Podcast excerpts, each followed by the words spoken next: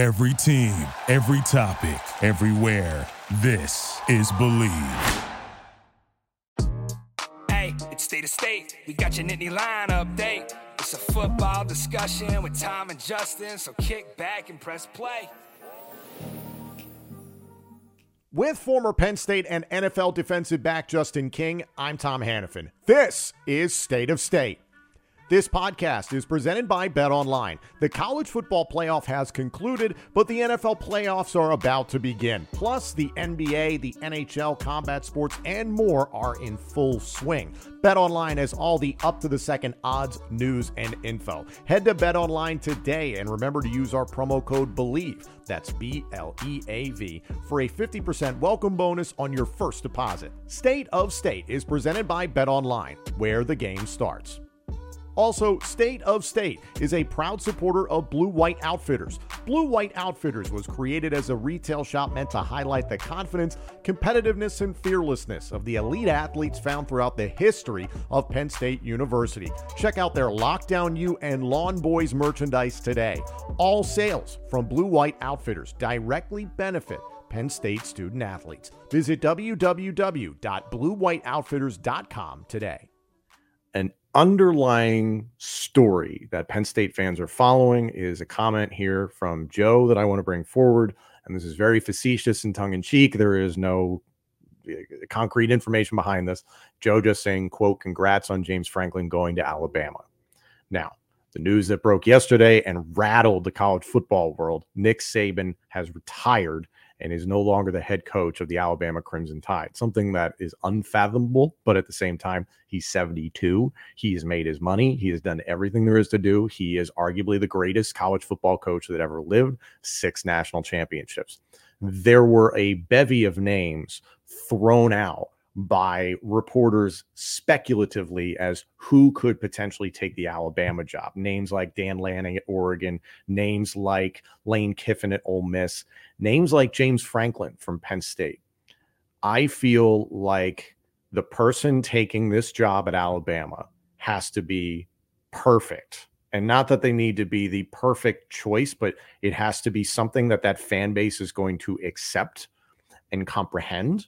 It's a damn near impossible job because you're trying to fill those shoes. I don't envy the person who takes this job.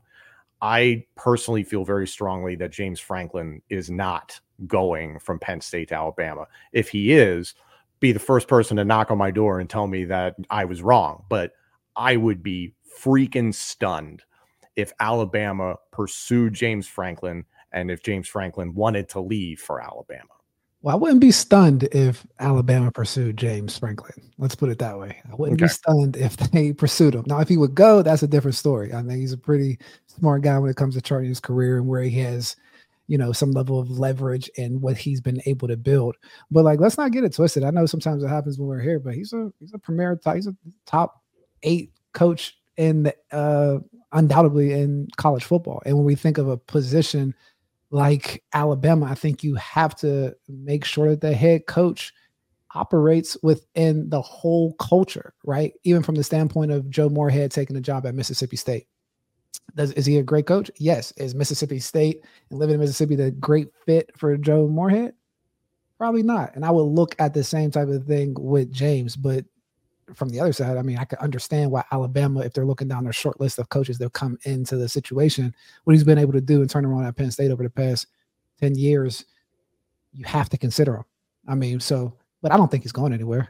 I think he's built something special at Penn State and he wants to finish the finish the job.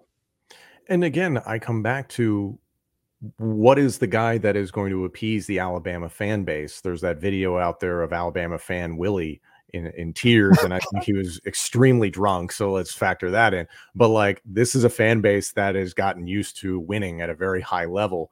Nothing against James Franklin, but in 10 years, one Big Ten title, a lot of 11 and 10 win seasons, but has not gotten over the hump. I think that would upset Alabama fans. That would be like, eh. now you could point towards his experience in the SEC, had success at Vanderbilt those are not even the same world alabama and vanderbilt within the uh, within the sec let's say that to me justin and this is just spitballing the only guy that makes sense the only guy that has the balls to do it is Lane Kiffin.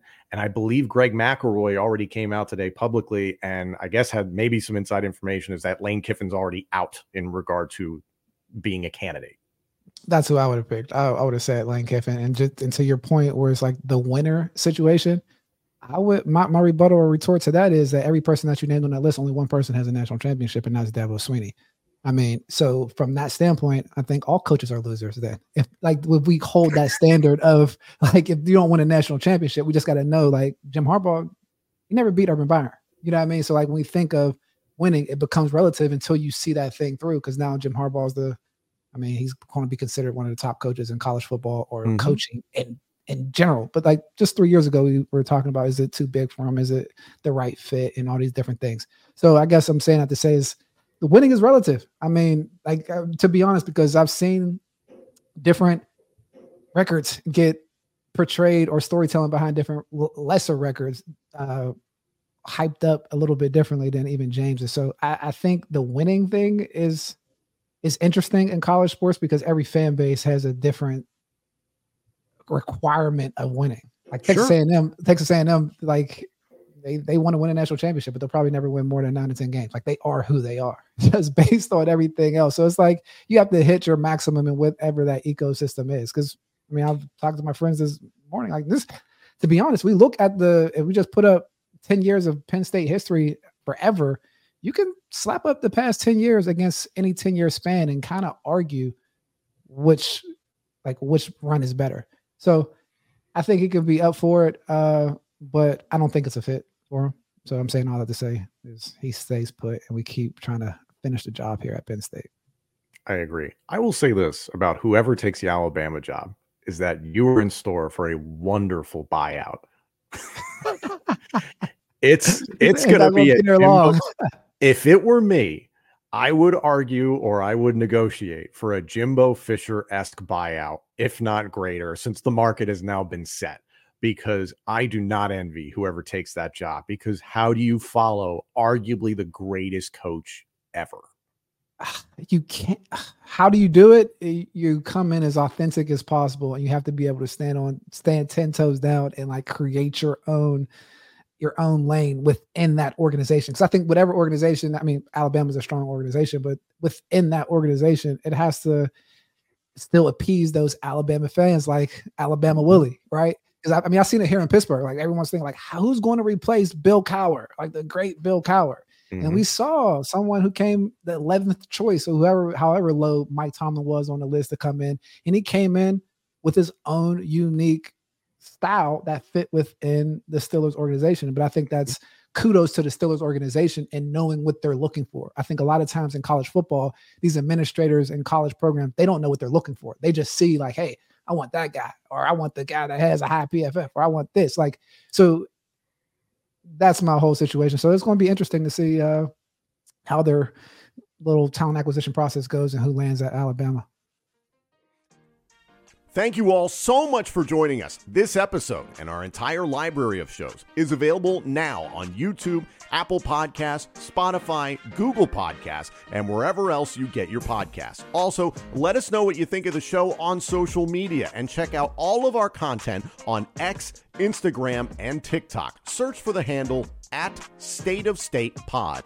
State of State is presented by Bet Online and by Blue White Outfitters. Thank you for listening to Bleav. You can show support to your host by subscribing to the show and giving us a five star rating on your preferred platform. Check us out at Bleav.com and search for B L E A V on YouTube.